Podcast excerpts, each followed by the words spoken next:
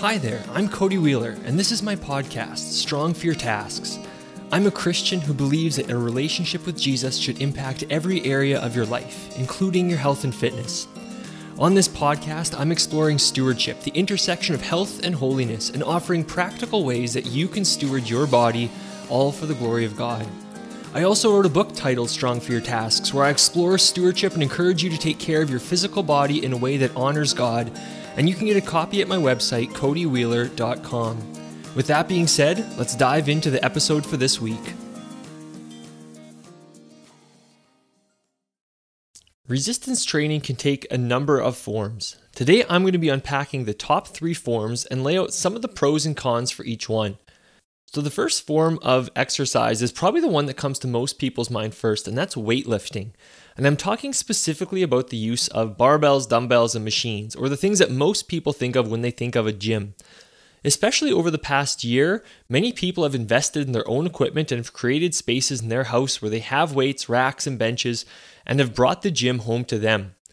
Weightlifting can be really intimidating for inexperienced people. You walk into a gym and you hear the clanging of steel plates, the grunting of some gorilla like humanoid in the corner, and you wonder what you've gotten yourself into.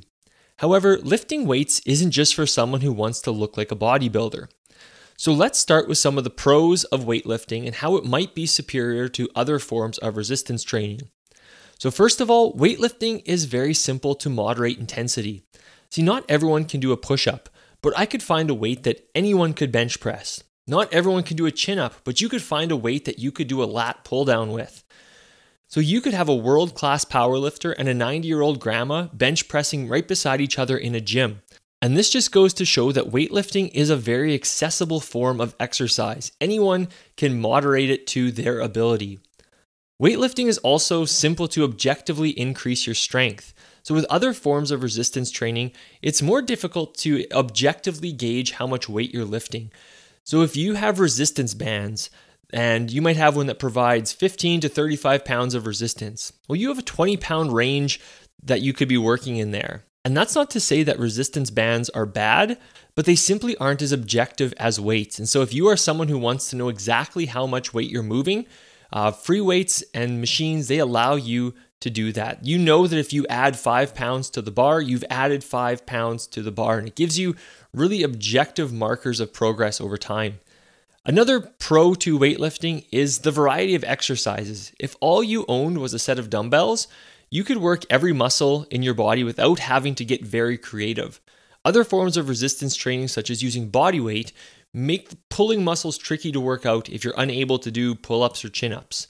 Now, this variety is also great if you're someone who maybe gets bored of doing the same thing over and over and over again, because you could take your shoulders, for instance, and with a pair of dumbbells, you could do probably five or six different exercises that you rotate through without having to do things that are overly creative or you risk uh, injury. And with all that being said, there are also a few cons to weightlifting. First of all, there's the price.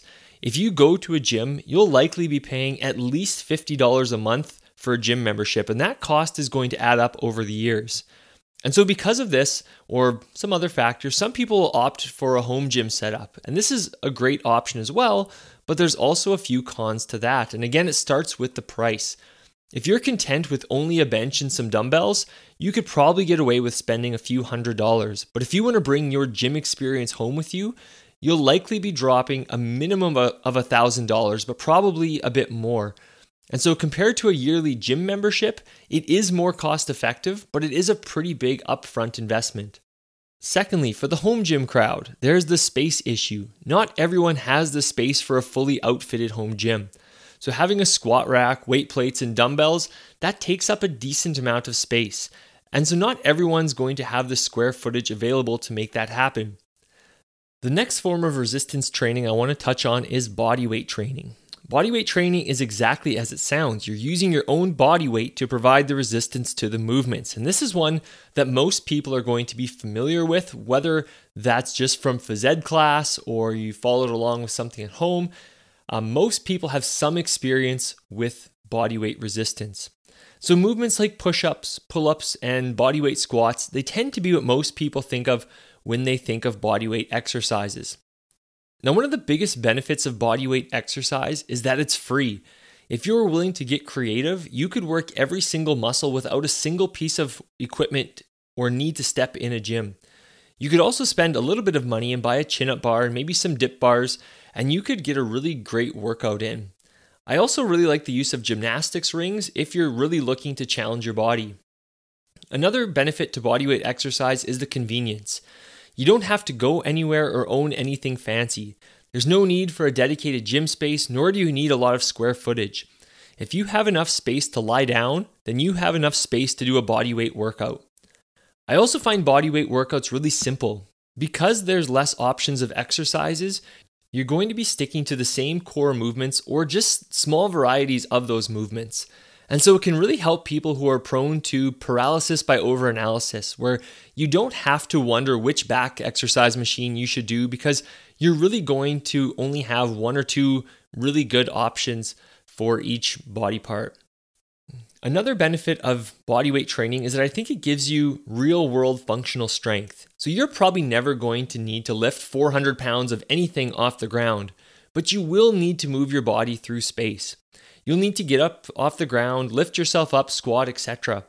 And so you'll really get in tune with your body. And I think it's also good for strengthening tendons and ligaments as you won't be overloading quite as much as quickly as you may with free weights. And I think bodyweight exercise also encourages a good body composition. If you want to be good at bodyweight exercises, you're going to have to have lower levels of body fat. And while that is a pro, it also leads us into the first con of bodyweight exercises. You see, bodyweight exercise is not as simply scalable as free weights. So, like the example with free weights, I might not be able to take the same world class powerlifter and the same 90 year old grandma and have them both do a bodyweight workout. Also, if you're obese, the difficulty of movements might be too much. And so, while there are ways to make movements easier, sometimes it takes a lot of creativity to find a variation of a push up or chin up or whatever it is that works for all people. Bodyweight exercise is also a little more difficult to notice objective progress, and but it really depends on your goals. So let's say that you did more push ups than last week. Is this because you got stronger or is it because you lost weight? Uh, maybe you did less push ups. Did you get weaker? Did you eat more the night before? Part of this can be overcome by looking at long term trends versus just from workout to workout, but I think it is something worth mentioning. Another con is that it can be tricky to find suitable exercises for certain body parts.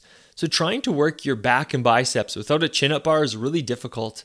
Other body parts, such as your shoulders, can also be really difficult to target if you aren't able to do some variation of a handstand push up. Now, finally, I want to look at resistance bands as our last form of resistance training. So, I think that resistance bands fall nicely in between free weights and bodyweight workouts. So, first of all, resistance bands are relatively cheap. You can get all the resistance bands you'll need for under 100 bucks. And if you're able to, I'd recommend people buy two sets so you can do a few more exercises, but one set will certainly work fine. Secondly, resistance bands don't take up much room. So lots of sets of bands will come with a bag that you can store them in to keep them out of the way. And their small footprint also makes them a great option to take on the road if you find yourself traveling a lot. Next, resistance bands allow for a wide variety of exercises. So, just about everything you can do with free weights and cables, you can do with resistance bands. And finally, the resistance bands offer a different strength curve than other forms of exercise. So, for example, if you're doing a bicep curl with a dumbbell, the movement will start off hard and it's going to be hardest when your arm is parallel with the floor.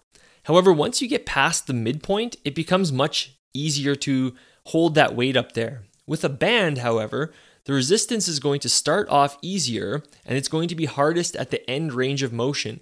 And so the bicep curl is going to be hardest past the midpoint. So it kind of works the opposite of a dumbbell, where a dumbbell starts off hard and will get easier as you get to the top. The uh, resistance band is going to start off easier and get more difficult as you approach the top of the movement.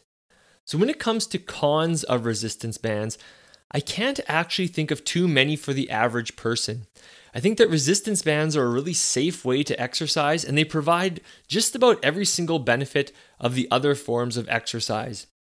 I think the one area where resistance bands might come up a little bit short is if you're really focusing on just pure strength. Um, I think the amount of weight you can use with resistance bands is a little bit limited. So you're certainly not going to train for a world record with resistance bands, but I'm also assuming that you're not trying to. And so for the average person, the amount of reasons I would say don't use resistance bands are pretty limited. I think another area where free weights might have resistance bands beat is in the specific numbers. And so if you want to know that you've done five pounds more, if you want to know you've done 10 pounds more, then resistance bands might be a little bit frustrating. But does this matter for most people? Probably not. But you might find that after a while, your body stops adapting, that you're doing your workouts and you're just not seeing the same progress that you once were. And part of that could be that because you don't have these specific numbers that you're working with, you might not actually be doing more volume over time. So, part of what gets your body to change is that over time you're doing more work. And so, let's say every workout you were able to add five pounds to your workout. Your body's going to keep changing because it has to adapt to that weight.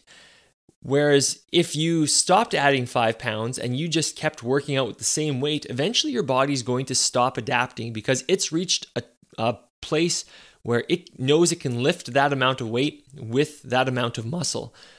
And so, with uh, resistance bands, if you find that your body's not changing, it could just be that you're you're simply not doing more work time after time.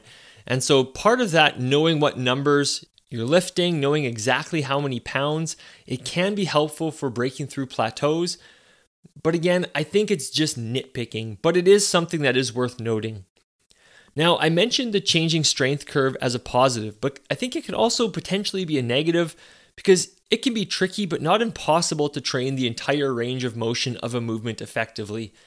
And finally, and this might be just more of a me thing, I find resistance bands to be a little bit boring. I like to use them on off days for something I call snacktivities, um, maybe little mini workouts.